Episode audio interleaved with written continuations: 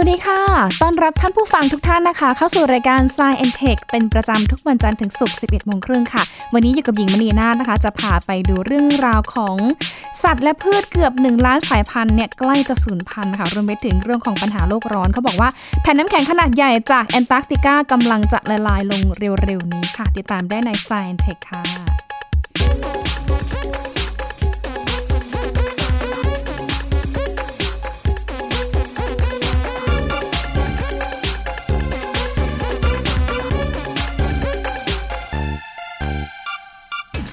เป็นเรื่องที่น่าใจหายเหมือนกันนะคะ เพราะว่าล่าสุดค่ะ มีรายงานจากทาง UN นะคะ ที่เขาบอกว่าสัตว์และพืชเกือบ 1 ล้านสายพันธุ์ กำลังจะสูญพันธุ์ในเร็วๆนี้ค่ะ ร่างนี้เปิดเผยออกมาอย่างเป็นทางการเมื่อวันที่ 6 พฤษภาคมนะคะ โดยชี้ว่าโลกของเราเนี่ยกำลังเผชิญกับการสูญเสียอย่างรวดเร็ว ของอากาศที่สะอาด แหล่งน้ำดื่ม แล้วก็ป่าไม้ที่ช่วยดูดซับแก๊สคาร์บอนไดออกไซด์หรือแม้แต่กระทั่งแมลงผสมเกสรพืช ปลาที่อุดมไปด้วยโปรตีน แล้วก็ป่าชายเลนที่ช่วยลดความแรงของมรสุม ก็กำลังที่จะได้รับผลกระทบด้วย อันนี้เขาบอกว่าเป็นเพียงส่วนหนึ่งของความหลากหลายทางนิเวศวิทยาที่สร้างคุณประโยชน์แก่โลก และการสูญเสียเหล่านี้เองค่ะ ก็จะไปสร้างภัยคุกคามให้แก่โลกไม่น้อยไปกว่าผลกระทบจากสภาพภูมิอากาศโลกที่กำลังร้อนขึ้น หรือว่าสภาพภูมิอากาศโลกกำลังเปลี่ยนแปลงนั่นเองนะคะร่างรายงานที่ชื่อว่า Summary for Policy Makers ที่ยาวถึง 44 หน้านั้นก็ถือว่าเป็นการรายงานถึงความสูญเสียความหลากหลายทางชีวภาพที่เกิดขึ้น แน่นอนค่ะว่ามันก็จะส่งผลกระทบทางนิเวศวิทยา และแน่นอนค่ะว่าภาวะโลกร้อนก็ต้องเกี่ยวข้องกันอย่างใกล้ชิดแน่นอน ขณะที่ประธานคณะผู้จัดคำรายงานชิ้นนี้ของ UN นะคะก็รายงานว่าจำเป็นต้องยอมรับนะคะว่า การเปลี่ยนแปลงทางสภาพภูมิอากาศ กับการสูญเสียความหลากหลายทางธรรมชาตินั้น มีความสำคัญเท่ากันทั้งสิ่งแวดล้อม รวมไปถึงการพัฒนาทางเศรษฐกิจสังคมด้วย เขาบอกว่าวิธีการผลิตอาหารและก็พลังงานของเราเนี่ยเริ่มที่จะส่งผลเสียต่อความหลากหลายทางนิเวศวิทยา และบทบาทของธรรมชาติที่มีต่อคนค่ะจำเป็นต้องมีการปรับเปลี่ยนอย่างถาวรเพื่อลดความเสียหายด้วย หนึ่งละก็คือพฤติกรรมของมนุษย์เองนะคะ โดยเฉพาะเรื่องของการตัดไม้ทำลายป่า กับการทำเกษตรกรรม รวมไปถึงการเลี้ยงปศุสัตว์ เป็นแหล่งที่สร้างแก๊สเรือนกระจกกล่าวหนึ่งใน 4 ของทั้งหมด ที่ปล่อยขึ้นสู่ชั้นบรรยากาศ และก็มีผลกระทบรุนแรงต่อระบบนิเวศ วิทยาธรรมชาติด้วยนะคะอีกด้านหนึ่งค่ะก็มีรายงานของคณะกรรมการความร่วมมือระหว่างประเทศ ด้านวิทยาศาสตร์ และนโยบายด้านความหลากหลายทางชีวภาพ และระบบนิเวศวิทยา หรือว่า IPBES ค่ะเตือนว่า อัตราการสูญพันธุ์ของสัตว์ทั่วโลกนั้นจะเพิ่มขึ้นอย่างรวดเร็วแน่นอนค่ะ เพราะว่าอัตราสูญเสียในขณะนี้อยู่ที่หลายสิบถึงหลายร้อยเท่าตัว เมื่อเทียบกับที่เคยมีมาโดยเฉลี่ยตลอดในช่วง 10 ล้านปีที่ผ่านมา และเขาก็บอกว่ามีสัตว์ราวครึ่งล้านถึง 1 ล้านสายพันธุ์ที่กำลังจะกลายเป็นสัตว์ที่เสี่ยงต่อการสูญพันธุ์ด้วยค่ะ ตอนนี้เองนะคะ ทางผู้เชี่ยวชาญ หรือแม้แต่คนในแวดวง ทางวิทยาศาสตร์ แวดวงทางด้านชีววิทยา ทางด้านสิ่งแวดล้อมเนี่ยเขาก็มองว่าการสูญพันธุ์ครั้งใหญ่ถือว่าเป็นครั้งที่ 6 ในรอบ 500 ล้านปีกำลังดำเนินอยู่ในขณะนี้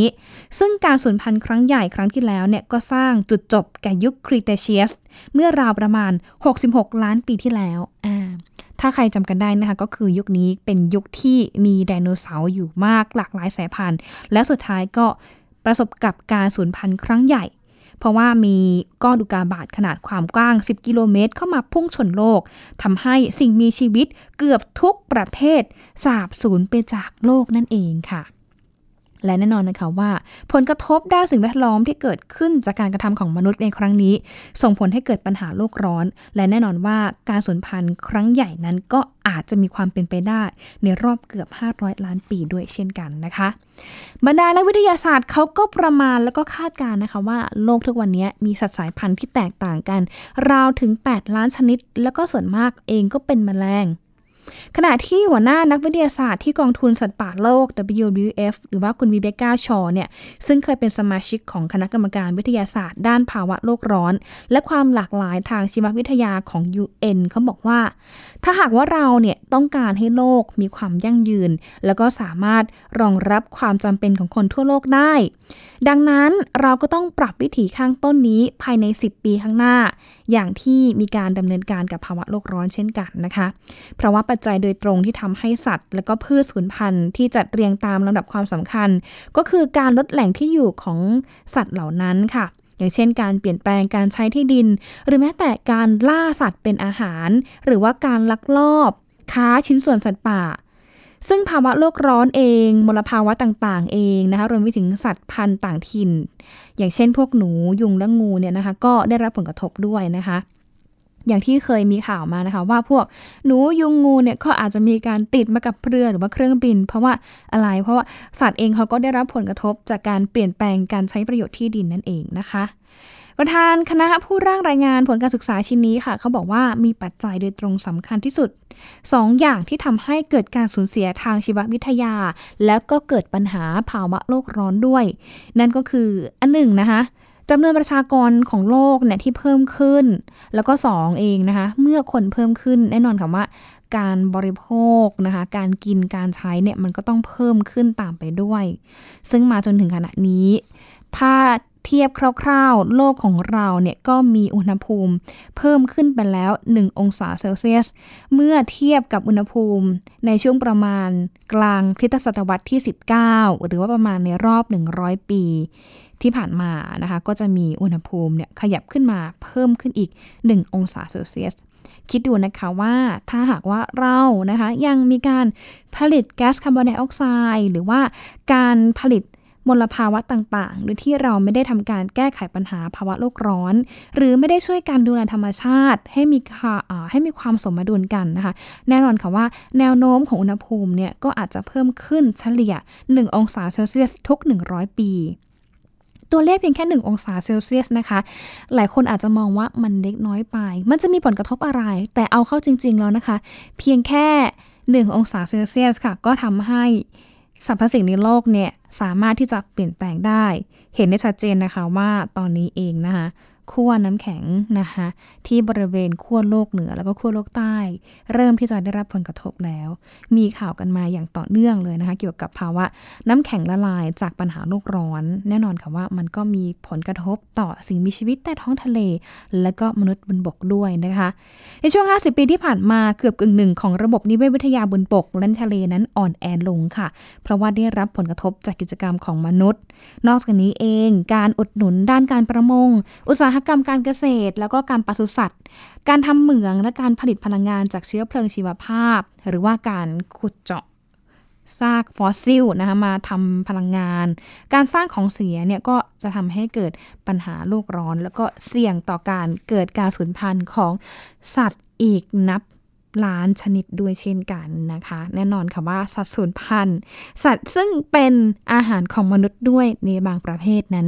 ถ้าหากว่าสัตว์สูญพันธุ์แล้วมนุษย์เองก็ต้องขาดแคลนอาหารด้วย อันนี้มันก็ส่งผลกระทบเป็นลูกโซ่ห่วงโซ่กันต่อไปเรื่อยๆๆแบบนี้นั่นเองนะคะ ทีนี้อย่างที่บอกไปนะคะว่าถ้าสัตว์เสี่ยงสูญพันธุ์แล้ว อะไรที่เป็นทรายทำให้เราเห็นว่าโลกของเราเนี่ยกำลังประสบปัญหาอย่างหนัก แล้วก็จำเป็นอย่างมากเลยที่ต้องรักษาโลกของเรานะคะรักรักษาโลกนะคะโลกกลมๆนะคะไม่ใช่โรคที่ความเจ็บป่วยของเรานะคะโลกที่เราอาศัยอยู่เนี่ยค่ะเราจำเป็นต้องรักษาเขาเอาไว้ค่ะ เพราะว่ามันมีรายงานว่าแผ่นน้ำแข็งที่แอนตาร์กติกากำลังละลายลงเร็วขึ้นจากภาวะโลกร้อนอย่างที่บอกไปนะคะ คือนอกจากสิ่งมีชีวิตได้รับผลกระทบแล้ว หรือว่าเสี่ยงต่อการสูญพันธุ์แล้ว น้ำแข็งแผ่นที่ใหญ่ที่สุดในทวีปแอนตาร์กติกา Ross Ice Shelf กำลังละลายเร็วขึ้น 10 เท่า แล้วก็อาจจะส่งผลกระทบต่อระดับน้ำทะเลที่เพิ่มสูงขึ้นเป็นอย่างมากค่ะแผ่นน้ำแข็ง Ross Ice Shelf นะคะ เป็นแผ่นน้ำแข็งที่ลอยตัวอยู่ทางตอนใต้ของ Ross Sea ในแอนตาร์กติกาค่ะ แผ่นน้ำแข็งมีขนาดใหญ่พอๆกับประเทศฝรั่งเศสนี่ แล้วก็มีความหนาหนามากนะคะ 750 เมตร ชั้นน้ำแข็งเหล่านี้มีหน้าที่สำคัญที่จะช่วยชะลอการละลายน้ำแข็ง บนผิวหน้าของทานน้ำแข็งอีกด้วย ซึ่งในไม่กี่ปีที่ผ่านมากระแสน้ำทะเลที่อุ่นขึ้น ก็ส่งผลให้ชั้นน้ำแข็งในพื้นที่อื่น ๆ ของแอนตาร์กติกา บางลง และแน่นอนค่ะว่า Ross Ice Shelf เนี่ยก็ดูเหมือนว่าจะเป็นพื้นที่ที่มีเสถียรภาพที่สุดแล้ว แต่ปรากฏว่า ความร้อนที่มหาสมุทรได้รับจากดวงอาทิตย์ แล้วก็ไหลเป็นกระแสน้ำอุ่น ใต้มหาสมุทรที่มีอุณหภูมิสูงขึ้น โดยเฉพาะอย่างยิ่งในช่วงหน้าร้อนนะคะ ก็ทำให้อัตราการละลายของแผ่นน้ำแข็งเหล่านี้เพิ่มขึ้นด้วยเช่นกันทีนี้เมื่อกระแสน้ำล้อมรอบแผ่นน้ำแข็ง ไม่ใช่น้ำเย็นอีกต่อไป น้ำแข็งเองนะคะแทนที่จะคงอยู่ได้นะคะนานนะคะแต่ว่าถ้ามีกระแสน้ำอุ่นล้อมรอบแบบนี้ อัตราการละลายมันก็ยิ่งละลายเร็วขึ้น ปัจจัยต่างๆเนี่ยนะคะมันอาจจะส่งผลต่อการทงตัวของน้ำแข็งในแอนตาร์กติกาทั้งหมดด้วยนะคะ นี่ก็เป็นอีกหนึ่งสัญญาสำคัญค่ะที่ธรรมชาติกำลังที่จะบอกเราว่าอะโลกของเราเนี่ยถึงจุดวิกฤตแล้วนะ ใกล้ที่จะถึงจุดอันตรายแล้วนะ เพราะฉะนั้นแล้วมนุษย์ของเราเองนะคะก็ต้องดูแลโลกของเราด้วยนะคะ ช่วยกันนะคะ ปรับสมดุลของธรรมชาติ ดูแลรักษาสิ่งแวดล้อม แล้วก็ที่สำคัญเลย หยุดการปล่อยมลพิษนะคะ ไม่ว่าจะเป็นวิธีใดก็ตามนะคะ ดูแลโลกของเราค่ะ ใช้พลังงานให้คุ้มค่า ใช้พลังงานสะอาด อันนี้จะช่วยลดปัญหาการเกิด ภาวะโลกร้อนนะคะ การเกิดการเปลี่ยนแปลงสภาพภูมิอากาศ รวมไปถึงผลกระทบที่จะเกิดขึ้นต่อสิ่งมีชีวิตหลายสายพันธุ์ที่อยู่บนโลกนี้ด้วยค่ะอะจากเรื่องของนะคะน้ำแข็งนะคะ เปลี่ยนไปเรื่องของ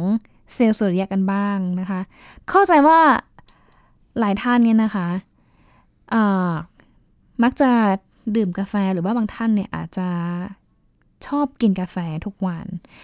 บางคนเนี่ยมีความเชื่อว่ากาแฟกินแล้วจะทำให้รู้สึกแบบว่ากระปรี้กระเปร่าอะไรเงี้ยไม่ง่วงอะไรเงี้ย แต่ขณะที่บางคนก็กินกาแฟไปเพื่อติดหวานหรืออะไรเงี้ยนะ แต่เขาบอกว่าคาเฟอีนเนี่ยนะคะจะช่วยเพิ่มพลังให้เซลล์สุริยะได้กับเหมือนคนดื่มกาแฟนี่นะคะ เป็นงานวิจัยด้านวัสดุศาสตร์ แล้วก็วิศวกรรมจากมหาวิทยาลัยแคลิฟอร์เนีย ในเขตในเขตลอสแอนเจลิสนะคะของสหรัฐอเมริกาค่ะที่ เป็นผลงานวิจัยของทีมนักวิจัยด้านวัสดุศาสตร์ และวิศวกรรมจากมหาวิทยาลัยแคลิฟอร์เนีย ในวิทยาเขตลอสแอนเจลิส UCLA ของสหรัฐอเมริกานะคะ ก็มีความคิดแบบแปลกแหวกแนวค่ะ ที่จะพัฒนาเซลล์สุริยะ หลังจากที่สมาชิกในทีมคนหนึ่งเนี่ยเขาได้ดื่มกาแฟไปตอนเช้า แล้วก็ไปพูดติดตลกกับเพื่อนร่วมงานว่า เซลล์สุริยะเนี่ยก็อาจจะต้องการตัวช่วยเพิ่มพลังในการทำงาน เหมือนกับคาเฟอีนที่ช่วยให้คนเราเนี่ยรู้สึกสดชื่นกระปรี้กระเปร่าเช่นกันนะคะ จากนั้นค่ะเขาก็เลยมีการทดลองการใช้คาเฟอีนเนี่ยนะคะไปทำปฏิกิริยากับแร่เพอรอฟสไกต์นะคะ ซึ่งเป็นวัสดุที่เก็บเกี่ยวแสงที่ใช้ในการผลิตเซลล์สุริยะชนิดหนึ่งด้วย หลังจากที่ ทีมผู้วิจัยนึกขึ้นได้ว่า สารกระตุ้นคาเฟอีนในกาแฟนั้นอะเป็นสารประกอบอัลคาลอยด์ซึ่งมีโครงสร้างโมเลกุลที่อาจจะทำปฏิกิริยากับแร่ดังกล่าว และก็เพิ่มประสิทธิภาพในการเปลี่ยนแปลงเป็นพลังงานไฟฟ้าได้มากขึ้น ซึ่งผลการค้นพบครั้งนี้ค่ะ เขาก็ได้ไปตีพิมพ์ เผยแพร่ในบรสารวิชาการนะคะ โดยนายรุ่ยหวัง หนึ่งในทีมนักวิจัยเนี่ยเขาบอกว่าก่อนหน้านี้เขาก็ประสบปัญหามานาน ในเรื่องของการเลือกใช้สารเคมีมาเพิ่มประสิทธิภาพให้กับเซลล์สุริยะ ชนิดที่ใช้แร่เพอรอฟสไกต์ซึ่งเป็นวัสดุที่เก็บเกี่ยวแสงนะคะ แต่ว่ายังไม่พบสารที่ช่วยเพิ่มพลัง แล้วก็ช่วยรักษาอุณหภูมิของเซลล์สุริยะได้ เพราะฉะนั้นเนี่ยก็เลย คิดเอาคาเฟอีนนี่แหละ เข้ามาช่วยรักษาอุณหภูมิของเซลล์สุริยะ ให้มันเกิดการเสถียรแล้วก็อยู่ได้ยาวนานขึ้น แต่ว่าหลังจากที่พวกเขาเนี่ยทดลองเติมคาเฟอีนลงไปในชั้นผลึกแรกของแร่เพอรอฟสไกต์ของเซลล์สุริยะเนี่ยก็นำไปตรวจสอบถึงความเปลี่ยนแปลงในโครงสร้างทางเคมี เอาไปดูกับรังสีอินฟราเรด ก็ปรากฏว่าไม่เห็นส่วนหนึ่งของโมเลกุลของคาเฟอีนนะคะ เกิดการสร้างพันธะกับส่วนไอออนตะกั่วของแร่อย่างหนาแน่น แล้วก็เพิ่มประสิทธิภาพของเซลล์สุริยะชนิดนี้ได้มากถึงกว่า 20%ที่สำคัญเลยก็คือ ช่วยไม่ให้ชั้นผลึกแร่เสียหาย เมื่อเซลล์สุริยะมีอุณหภูมิที่สูงขึ้นด้วย การค้นพบครั้งนี้แหละค่ะก็ทำให้ เซลล์สุริยะที่ผลิตจากแร่เนี่ยก็สามารถที่จะนำไปแข่งขันทางการตลาดกับเซลล์สุริยะที่ใช้ซิลิคอนเป็นวัสดุเก็บเกี่ยวแสงได้มากขึ้นนะคะ เพราะว่าปัจจุบันเองเนี่ยเซลล์สุริยะชนิดแร่เพอรอฟสไกต์มีราคาถูกกว่า แล้วก็ผลิตได้ง่ายกว่าเซลล์สุริยะแบบซิลิคอนอยู่แล้ว ซึ่งทีมผู้วิจัยก็บอกว่าการใช้คาเฟอีน เพิ่มพลังให้กับเซลล์สุริยะนั้น คงจะใช้ได้กับเซลล์ที่เป็น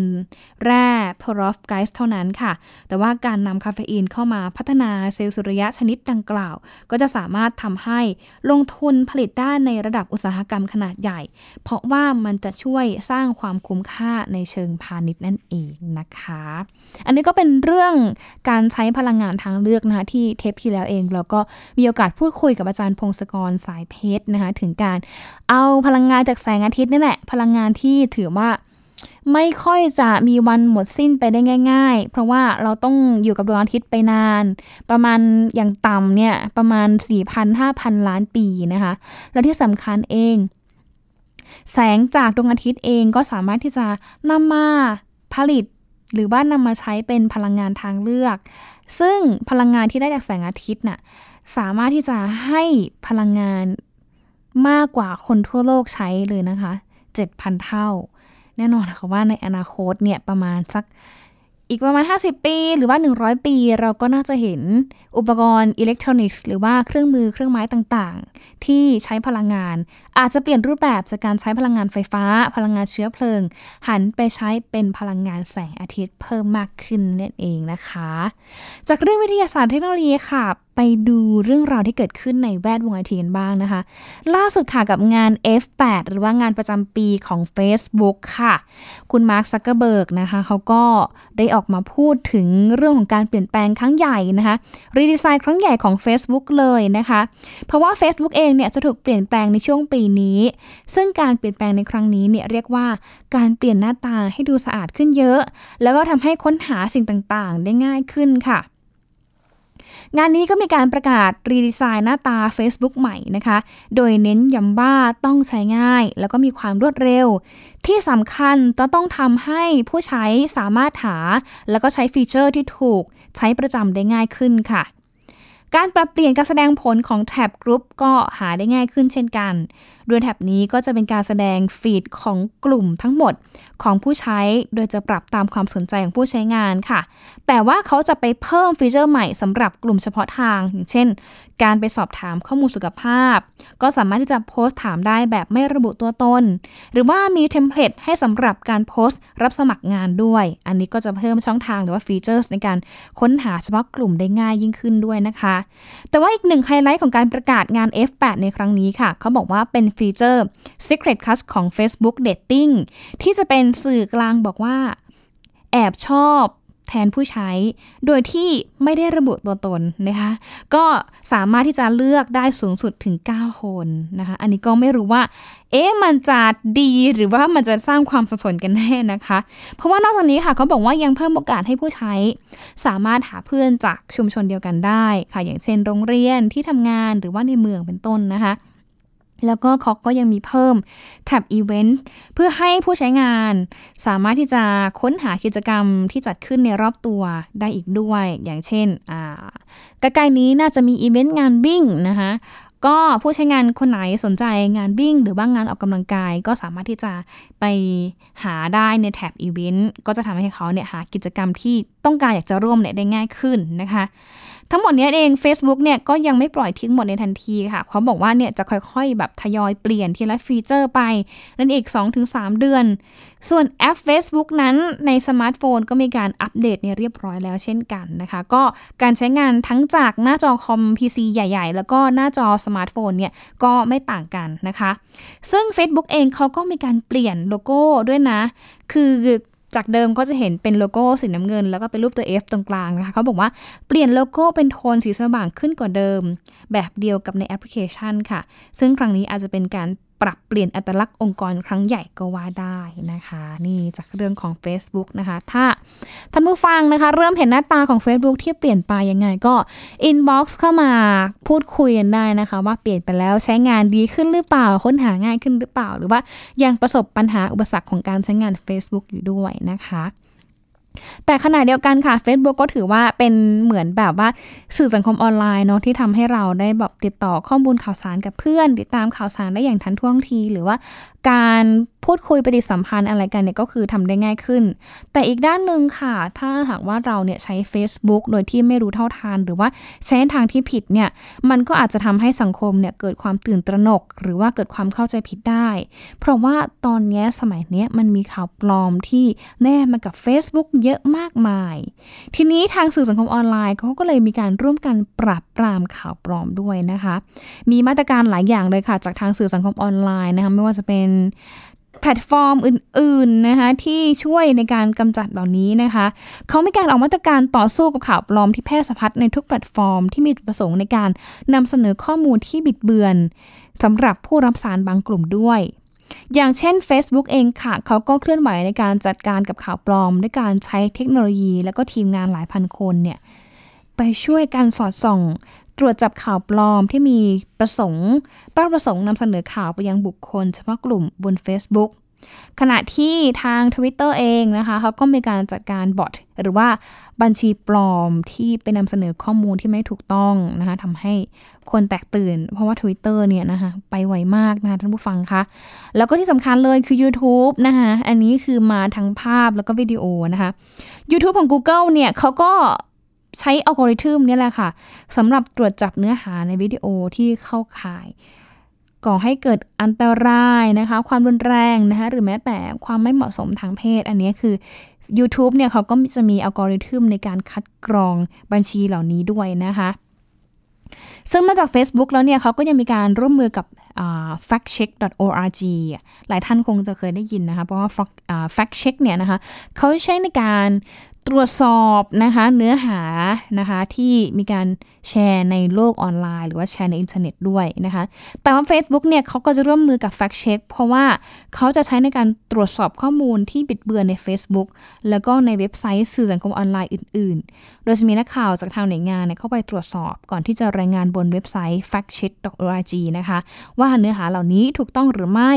รวมทั้งนำเสนอข้อมูลการตรวจสอบดังกล่าวกับทาง Facebook อีกทางหนึ่งด้วย เพื่อให้ทาง Facebook ได้ใช้มาตรการกดดันกลุ่มที่นำเสนอข้อมูลที่ไม่เป็นความจริงด้วยนะคะ ซึ่งตัวบริษัทเทคโนโลยีเหล่านี้คือเขาที่เขาทำออกมามาตรการเหล่านี้ก็คือเขาได้รับแรงกดดัน ให้รับผิดชอบด้านจริยธรรม เกี่ยวกับการนำเสนอข้อมูล ที่อาจจะชี้นำไปในทางที่ผิด ชี้นำไปในทางที่ไม่ถูกต้องไม่เหมาะไม่ควรนะคะ ซึ่งแน่นอนค่ะว่าเนื้อหา บางเนื้อหาเขาจะมีกลุ่มเป้าหมายเจาะจงอยู่แล้ว แต่อีกด้านหนึ่งก็มีผู้ไม่เห็นด้วยนะคะที่ออกมากล่าวหาว่า บริษัทเหล่านี้ทุ่มเทน้อยมากในการดูแลจัดการข่าวปลอม และเขาก็ยังเรียกร้องให้บริษัทเหล่านี้รับผิดชอบต่อเนื้อหาที่เกิดขึ้น ที่เผยแพร่บนสื่อสังคมออนไลน์ของแต่ละบริษัทด้วยนะคะ ซึ่งแพลตฟอร์มอินเทอร์เน็ตเหล่านี้ค่ะ ไม่มีความรับผิดชอบตามกฎหมายสำหรับเนื้อหาที่เผยแพร่บนแพลตฟอร์ม เนื่องจากไม่ได้เป็นผู้เผยแพร่ ซึ่งตามกฎหมายรัฐบาลกลางสหรัฐเมื่อปี 1996 เนี่ยกฎหมายได้รับการยืนยันในฐานะเป็นเครื่องช่วยปกป้องเสรีภาพ ในการแสดงความคิดเห็นอย่างเสรีบนสื่อออนไลน์เท่านั้นนะคะ แต่ว่าเอาเข้าจริงๆแล้วเนี่ยหน้าที่ของเราอีกอย่างหนึ่งเลยก็คือเราต้องรู้เท่าทันสื่อออนไลน์ เพราะว่าเราก็เป็นบุคคลหนึ่งที่ ใช้สื่อออนไลน์ในการติดต่อกันทุกๆวันนี้ เพราะฉะนั้นเนี่ยก่อนที่เราจะแชร์ข้อมูลข่าวสารอะไร คือขอให้อ่านแล้วก็ใช้วิจารณญาณว่าข่าวนี้มันมีที่มาที่ไปไหม มันมีเหตุมันมีผลไหมนะคะ ถ้าเราไม่ชัวร์ไม่แน่ใจอะไรก็อย่าเพิ่งแชร์แล้วกันนะคะ วิธีที่เราตรวจสอบข่าวง่ายๆเลยก็คือไปเช็คจากสำนักข่าวที่น่าเชื่อถือได้นะคะ อย่างไทย PBS หรือว่า สำนักข่าวหลาย ๆ แห่งในเมืองไทยนะคะ ที่เป็นสื่อหลักที่เขากรองข้อมูลแล้วเนี่ยพวกสื่อเหล่านี้เขาจะมีกองบรรณาธิการหรือว่าเขาก็จะมีกลุ่มที่กรองข้อมูลข่าวสาร แล้วเขาจะมีการติดต่อกับแหล่งข่าวโดยตรงที่สามารถเช็คข้อมูลได้อยู่แล้ว เพราะฉะนั้นเนี่ยข่าวที่นำออกมาเนี่ยก็น่าจะเชื่อถือได้อีกระดับหนึ่งนะคะ แต่ถ้าเป็นข่าวปลอมแนะนำมาให้ไปคลิก ถ้าส่วนใหญ่ถ้าเป็น Facebook เขาจะติดเครื่องหมายตกใจไว้ที่ตัวเว็บไซต์นั้น เราก็สามารถที่จะเข้าไปดูรายละเอียดของเว็บไซต์นั้นว่า เอ๊ะ เว็บไซต์นี้มีที่มาที่ไปอย่างไรหรือเปล่านั่นเองนะคะ และทั้งหมดนี้ก็คือ Science Tech ค่ะ พบกันใหม่นะคะ ทุกวันจันทร์ถึงวันศุกร์ค่ะ วันนี้ลาท่านผู้ฟังไปก่อน สวัสดีค่ะ